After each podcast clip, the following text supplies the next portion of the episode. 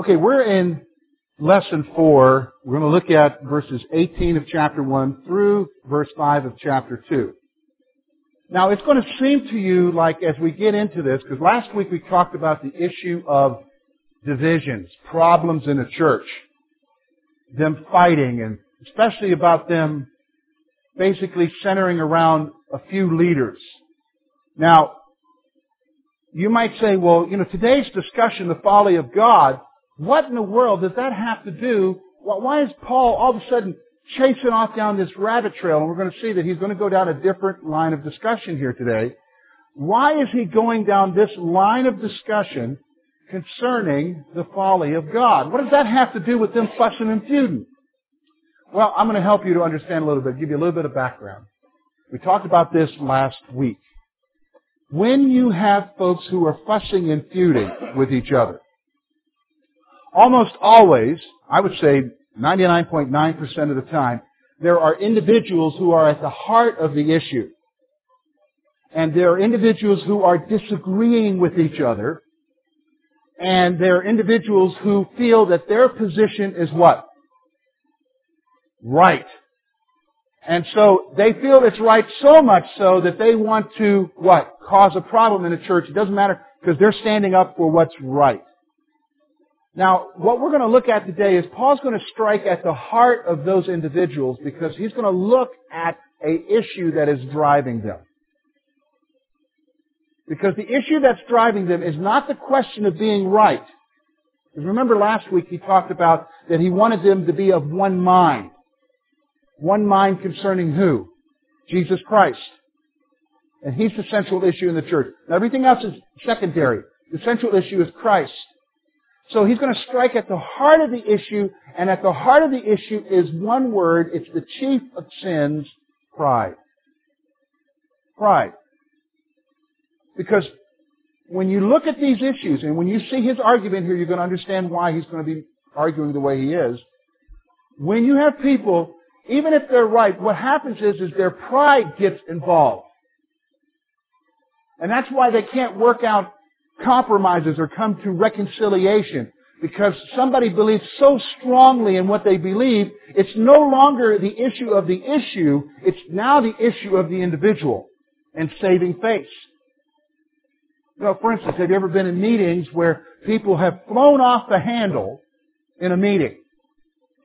And then it's like there's no way to reconcile that because they've embarrassed themselves now. And there's no way for them to come back later and say, well, you know, I might have been a little bit overstepping my bounds there. Yeah, I can see their side of it and maybe we can come to work this out somehow. You ever been in those kind of situations? What happens is, what's the obstacle for dealing with the issue? Pride. Pride is the chief of sins. Every one of us struggles with pride in some way or another. You have to admit that. If you cannot admit that, you've got a problem. And your problem, first of all, is with the Bible. Because the scripture very clearly teaches that pride is at the heart of all sin. It is you deciding you know better when you sin than what God wants. And at the heart of it is pride. And so now, Paul's going to address this issue of pride by talking about the folly of God. Now, that almost seems like a contradiction, doesn't it? Like, we, we know of God as perfect, we know of God as holy, God doesn't make mistakes. And then for you to talk about the folly of God? That almost doesn't sound right, doesn't it? So let's notice, first of all, Paul's going to now move his discussion concerning their divisions to the issue of the folly of God. So let's look first of all at verses 18 through 25. For the message of the cross is foolishness to those who are perishing, but to us who are being saved it is the power of God. For it is written, I will destroy the wisdom of the wise and bring to nothing the understanding of the prudent. Where is the wise? Where is the scribe? Where is the disputer of the age? Has not God made foolish the wisdom of this world? For since the wisdom of God, the world through wisdom did not know God. It pleased God through the foolishness of the message preached to those who believe. For the Jews request a sign. The Greeks seek after wisdom. But we preach Christ crucified to the Jews, a stumbling block, and to the Greeks, foolishness. But to those who are called, both Jews and Greeks, Christ the power of God and the wisdom of God. Because the foolishness of God is wiser than men, and the weakness of God is stronger than men. So he's going to talk about the crucified Messiah. He's going to really talk about the issue of the gospel here. First thing I want you to see is, is that the gospel is utter foolishness to those who are perishing. You ever talk to somebody who's not a believer, who does not, has not put their trust and faith in Jesus Christ, and they just don't seem to get it?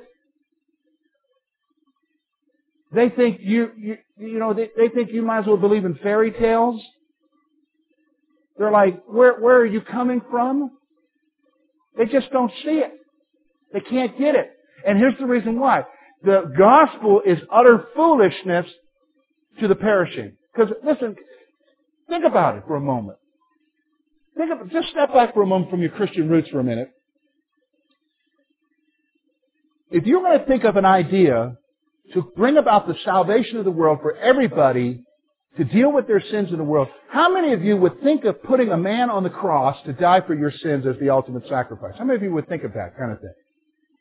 No, you wouldn't. You might think of a bunch of exercises that you need to go through, and that's what man does, doesn't it?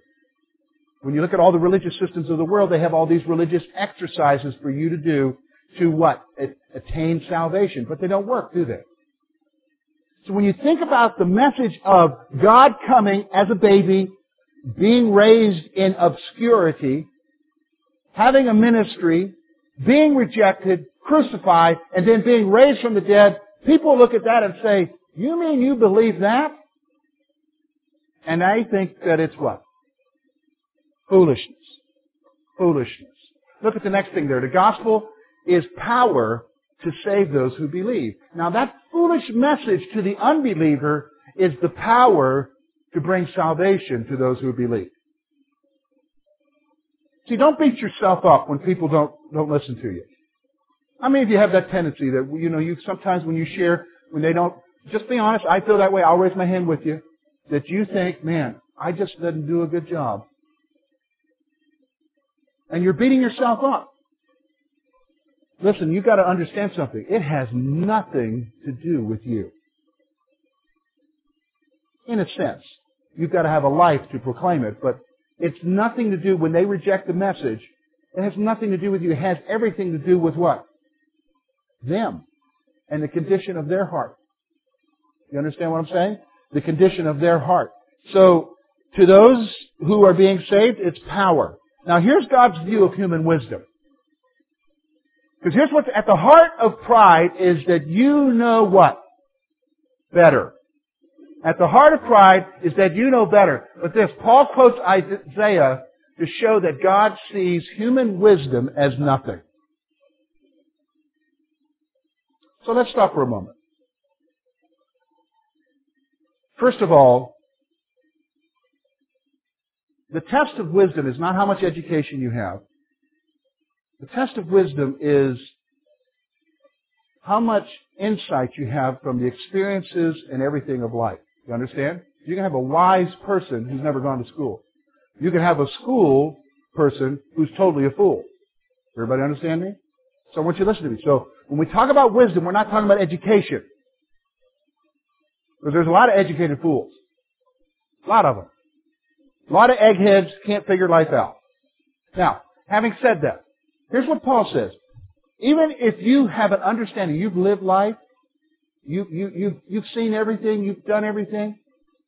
Here's what Paul says. According to Isaiah, even if you are the most wisest person in this world, according to Isaiah, God sees your wisdom as what?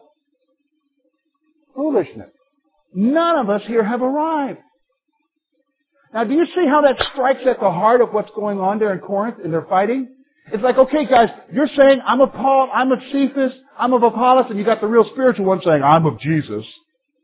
And there they are, and they're, they're fussing and feuding among themselves. There's conflict going on, because they're, cent- they're centering on one aspect of each person's ministry.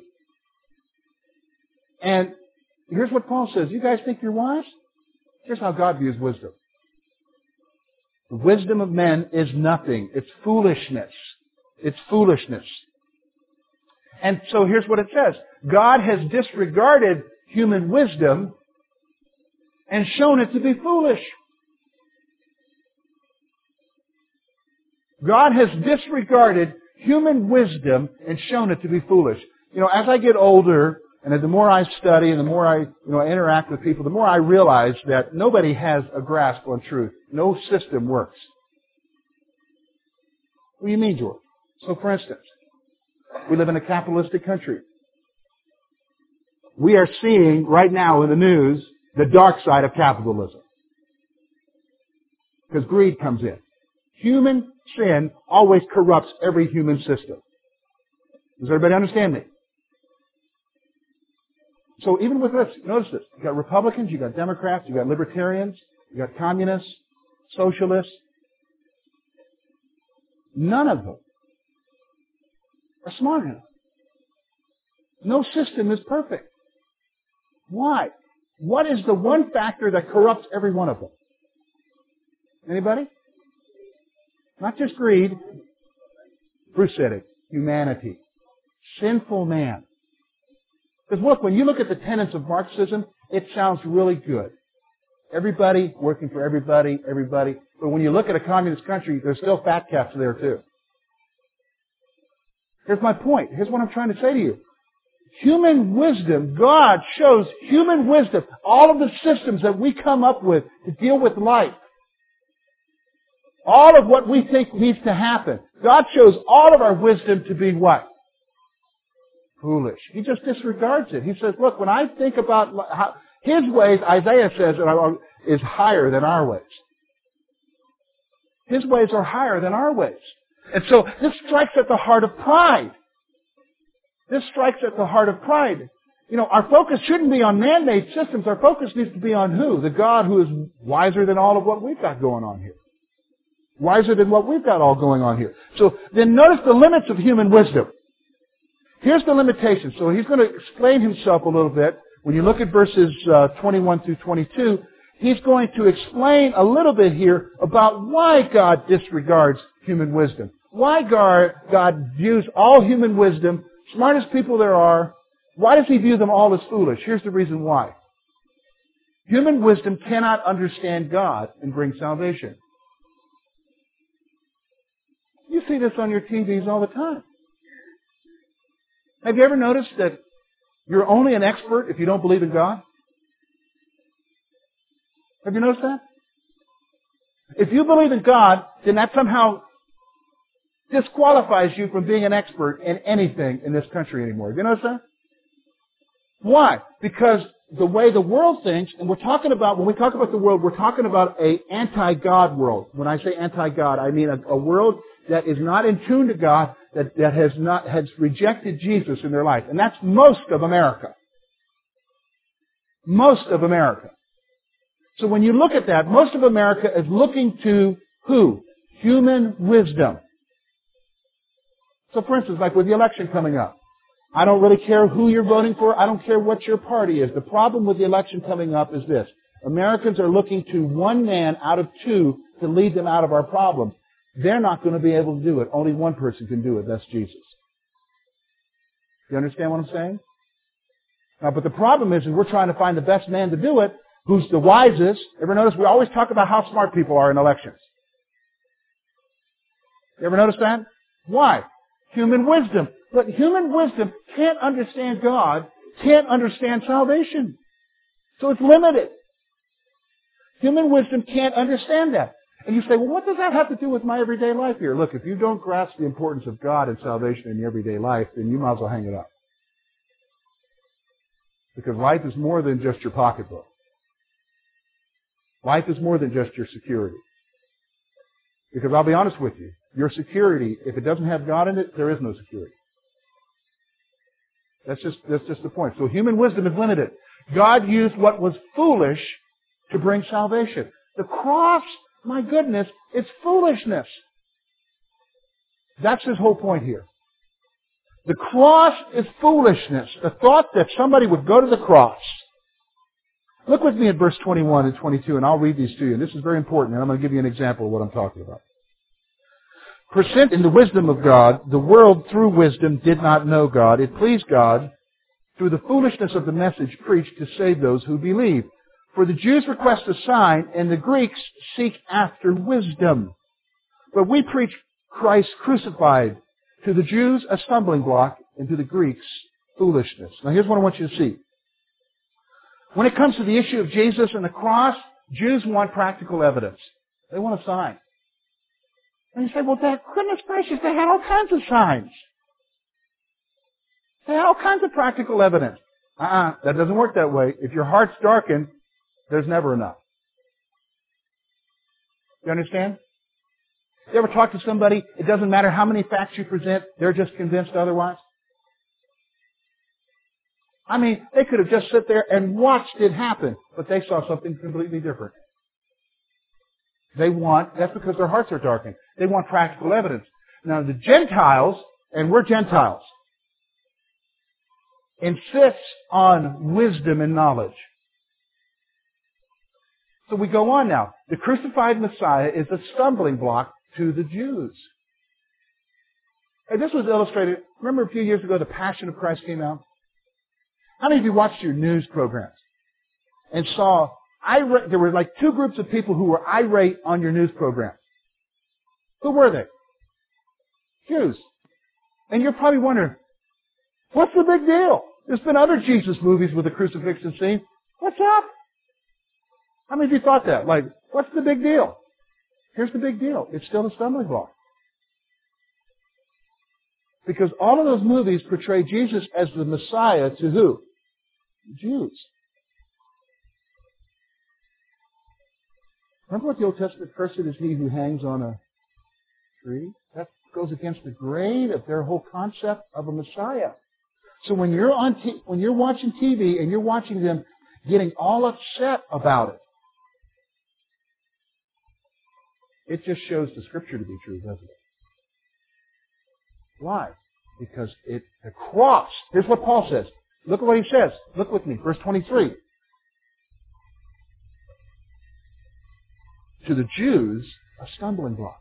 It just gets right to the heart of the matter with them. They got a hard time with it. So I'm not surprised by them acting that way. But there's a second group of people. The second group of people were non-Jews. They were the more educated, the more wise people, and to them it was utter foolishness. It is utter foolishness to the Gentiles. Ah, oh, come on. Give me a break. You can't believe that. You believe in some guy dying for you? Give me a break. It's all about you, baby. You need to do it for yourself. And that's the mentality that's there. They look at it as utter foolishness, and Paul just strikes right to the heart of it. Now you're saying, okay, boy, I thought we were talking about fussing and feuding and pride here, George. What does any of this have to do with what we're talking about? First of all, before we get there, notice this. The cross is God's wisdom and His power for salvation. You've got to remind yourself of that. The cross is God's wisdom and His power for salvation. That's the issue. It's, the, it's His wisdom and His power for salvation. Now here's the greatness of God's wisdom, and we're going to get to why He's talking about this in a moment, because we're going to talk about the Corinthian believers. Here's the greatness of God's wisdom. The foolishness and weakness of God is greater than man's wisdom. Like, for instance, here's Paul. He's, he's making an argument here that needs to be grasped. How many of you think that God could be foolish? Nobody. How do you think? How many of you think God could be weak? Here's Paul. He's, he's basically raising a rhetorical question, saying, you know, if God could be foolish, if God could be weak, even his weakness and his foolishness would be greater than all of your wisdom. Even his weakness and his foolishness would be greater than all of your thought. So for instance, when you go throughout the scripture, you'll see things like this. You'll see it in the Psalms, you'll see it in the prophets, and you'll see things like this. For instance, Job. He talks to Job and he says, Did I consult you when I created the world? Were you there when I measured out this? How many of you had anything to do with it? Nobody. See, God's wisdom is far greater than our wisdom. God's wisdom is far greater than our wisdom. So here's what we come to. Here's the issue. Now we're going to get to the issue of the Corinthian believers. Look with me, verses 26 through 31. For you see your calling, brethren, that not many wise according to the flesh, not many mighty, not many noble are called. For God has chosen the foolish things of the world to put shame to the wise, and God has chosen the weak things of the world to put shame to the things which are mighty, and the base things of the world, and the things which are despised God has chosen, and the things which are not, to bring to nothing the things that are, that no flesh should glory in his presence. But of him who are in Christ Jesus, who became for us wisdom from God, and the righteousness and sanctification and redemption. That is, it is written, He who glories, let him glory in the Lord. So now we're going to get to the issue, okay? All right, all of this theology about the wisdom and foolishness of God was there to tell you that God is smarter than who? Any of us. So now he comes to the issue of the Corinthian believers. So here we're going to strike right at the heart of the issue of pride here. He's going to get right to the issue of pride here. And here's what he's going to say to them. First thing he's going to say to them is this. He's going to say, Paul calls them to take notice of the kind of people they are. Paul calls them to take notice of the kind of people they are. Here's what he wants to do. He says, guys, hmm, you guys are centering on others and you've got your big leaders and everybody's prideful there and I'm of Jesus, I'm of Paul and all this stuff. He says, I want you to just look around, take a step back from your issues, take a step back from your pride for a moment and take a look around and say, hmm, what do we got here? What kind of people are we? How does society view us? Okay, let's talk for a moment. Want, let's, let's ask ourselves that question here. Everybody take a step back from your pride. Take a look around here. What kind of folks we got here? Societies. Okay. Bruce says idiots. Anybody else? That's pretty blunt. Some of you are like, oh my. What? Naive? What else? I mean, as far as the standards of the world, how many of you are rubbing shoulders with big kahunas every day? Uneducated? Foolish? You're just what? Common people. Weak-minded? Yeah. Yeah, we got a crutch. We got a weak-minded. Here, here's, he's wanting us to wake yourselves up. Look, he says, look around, be realistic about what you've got here, about who you are. Be realistic. Because here's what can happen. Because we huddle in our huddles so much, we can think we're it. See, that's what the point is. He's wanting to bring humility to the midst of their pride. Now, here's the next thing. God purposely saved the insignificant to shame the wise and the strong of this world. See, here's God's wisdom. God says, you know what? People think they're so wise. They think they're so smart. I'm going to save people that people would not have any, any, wouldn't even have anything to do with. I'm going to save those kind of people. The down and outers of the world.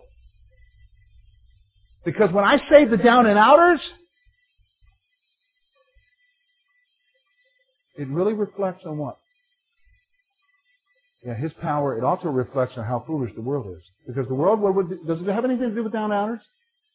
No. See, here's the thing. God chooses people, and the world would have nothing to do with them. And here's the problem with the church. The church wants to have people like the world. What I mean by that is the elite of the world. And God chooses those kind of people for what? To prove how foolish the world is. You know, prove how foolish the world is. So he purposely, and notice the word is there, he purposely. Sometimes we're blown away by it, aren't we? We need to be. Here's the thing. God's purpose, here's the purpose. God's purpose is that no one can boast in his presence. Nobody. You know what? You are not if you are, if you, every one of us wrestles with pride, and so you think about those leaders in the Corinthian church. I'm right. When they stand before the holy God, do you think they're going to be saying I'm right? Lord, I showed them a thing or two. That ain't going to happen. Nobody can boast. It's going to be about your achievements. When you meet the perfect, the Holy One, and you stand before His eyes, and He sees right through you, that's almost like having one of those dreams where you dream you're in church and everybody, you're, you're unclothed. You ever have one of those kind of dreams? Where you just feel totally naked. Some of you are laughing, you know what I'm talking about. It's like, oh my goodness, what am I going to do? You know? Thankfully, it's just a dream, isn't it? But you know, when you stand before the Holy God, He sees right through you. See, so God's purpose is so that no one can boast in His presence. Here's the other thing. Christ alone personified the wisdom from God which they had experienced. The only wisdom they had was Jesus. The only wisdom you and I have is Jesus. That's Paul's point to them. Guys, quit being so prideful. Quit thinking you know it. The only wisdom you have is Jesus and Jesus alone. So here's the point. Here's where true boasting comes from. True boasting is centered on the work and person of Jesus Christ. True boasting isn't based on your abilities. True boasting isn't based on your accomplishments. True boasting isn't based on your knowledge. True boasting is not based on what position you hold. True boasting is purely centered upon one person only and his work, that's Jesus. Period. That's what true boasting is. You and I have nothing to boast about except Jesus Christ. Because we're not smart enough. We're not rich enough. We're not. We're not at all. So then Paul finishes up. We're going to look here, first five verses of uh, chapter 2. Look with me at his example. So he's going to ex- explain to them the whole example of what he's talking about, and he's going to share with them about how he came to them, how he started the church. Look with me at verses 1 to 5. And I, brethren, when I came to you, did not come with excellence of speech or wisdom declaring you the testimony of God, for I determined not to know anything among you except Jesus Christ and Him crucified. I was with you in weakness and fear and in much trembling. And my speech and my preaching were not with persuasive words of human wisdom, but in the demonstration of the Spirit and of power, that your faith should not be in the wisdom of men, but in the power of God. First of all, notice his manner in which he came to them. Paul did not proclaim the gospel with clever speech and wisdom. So let me just stop for a moment. Some of you refuse to share because you say, well man, I don't have, I ain't got the degrees George got. I ain't got the Bible knowledge he has, or I, you know, I once was with this guy, and this guy, man, he could just answer those questions. You know, where did Adam and Eve? Did they have a be- belly button? You know, that kind of stuff. Well, nobody's asking those questions except a few eggheads. But here's my point. You're you're sitting there saying, I can't do it. Why not? Because the gospel, the power of the gospel is not in persuasive words. The power of the gospel is in the power of the Holy Spirit. You just share. You just share. And so that's what Paul's saying. He didn't proclaim the gospel with clever speech and wisdom. Listen, you know what? Can I be honest with you? The Apostle Paul probably would not be selected to be a pastor of any of our churches in North America. What? He wrote half of the New Testament. What do you mean? Here's what I'm saying. His own testimony is he was a poor speaker. And how do we select pastors today? By their what? By their preaching. He wouldn't be accepted. You wouldn't see him in any conference. You understand? He wouldn't have the eloquence. And that's what he's saying to you. He did not come to proclaim the gospel with clever speech and wisdom. Here's what else he said. He purposely chose to focus on the cross of Christ. He wasn't interested in this. He wasn't interested in that. He wasn't interested in this and that or another. He was interested purely in Jesus Christ and the cross, period. He didn't talk about Tiberius. He didn't talk about uh, Tiberius Augustus Caesar, just so you understand who I'm talking about. Tiberius was a Caesar. He didn't talk about Claudius. He didn't talk about what was happening in Rome. He didn't talk about who was sitting in the high priesthood down in Jerusalem. He didn't talk about any of that stuff. He talked about what? Christ. Jesus. Jesus. Jesus. Here's the point. Let's go on. Paul's general disposition was one of fear and weakness. This is how he came to them. He didn't come to them as some smart guy, very confident, charismatic guy, really ready to take on anybody. He came to them and he said, man, I came to you and I was trembling. I was fearful. That's the kind of guy Paul was. That's the kind of guy Paul was. The other thing I want you to see there is he purposely chose not to speak with human wisdom. He purposely chose not to speak with human wisdom. And here's the reason why. He purposely chose not to speak with elegance or, or all this stuff. Why? Here's the reason. He wanted their faith to be rooted in the power of the cross, not human wisdom. Listen, my friends, your faith cannot be rooted in intellectualism. Your faith cannot be rooted in human wisdom. Your faith, if you're going to make it through the stuff that life will throw at you, and life is going to throw stuff at you, if you're going to make it and to persevere until the end, it has to be rooted in one thing only, and that's the cross of Jesus Christ. The power of the cross of Jesus Christ. And you and I have got to grasp that point. And here's what he's saying to those guys. Guys, you're so focused on yourself. You think you're it. You think you're so smart and you're fussing and feuding with each other. You don't know nothing. Because there's somebody who's far smarter than you. And he's God. And the fact that you are saved is testimony to his wisdom. Here, this ought to encourage every one of you. Let me just close you with this thought. If you're here today and you are a believer in Jesus Christ, you have trusted Jesus Christ, you need to be thankful for what you just read. Because the fact of the matter is, if it was up to human wisdom,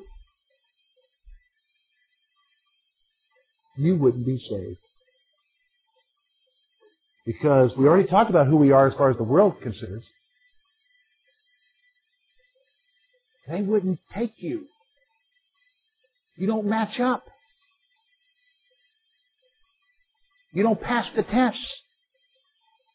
You're not smart enough. You don't look good enough. You're not strong enough. You ain't got enough money. Therefore, you'd be left out. So, wake up. You're saved only because of who? Jesus. Man, we've got to remind ourselves of that. Okay. Let's close our time of prayer.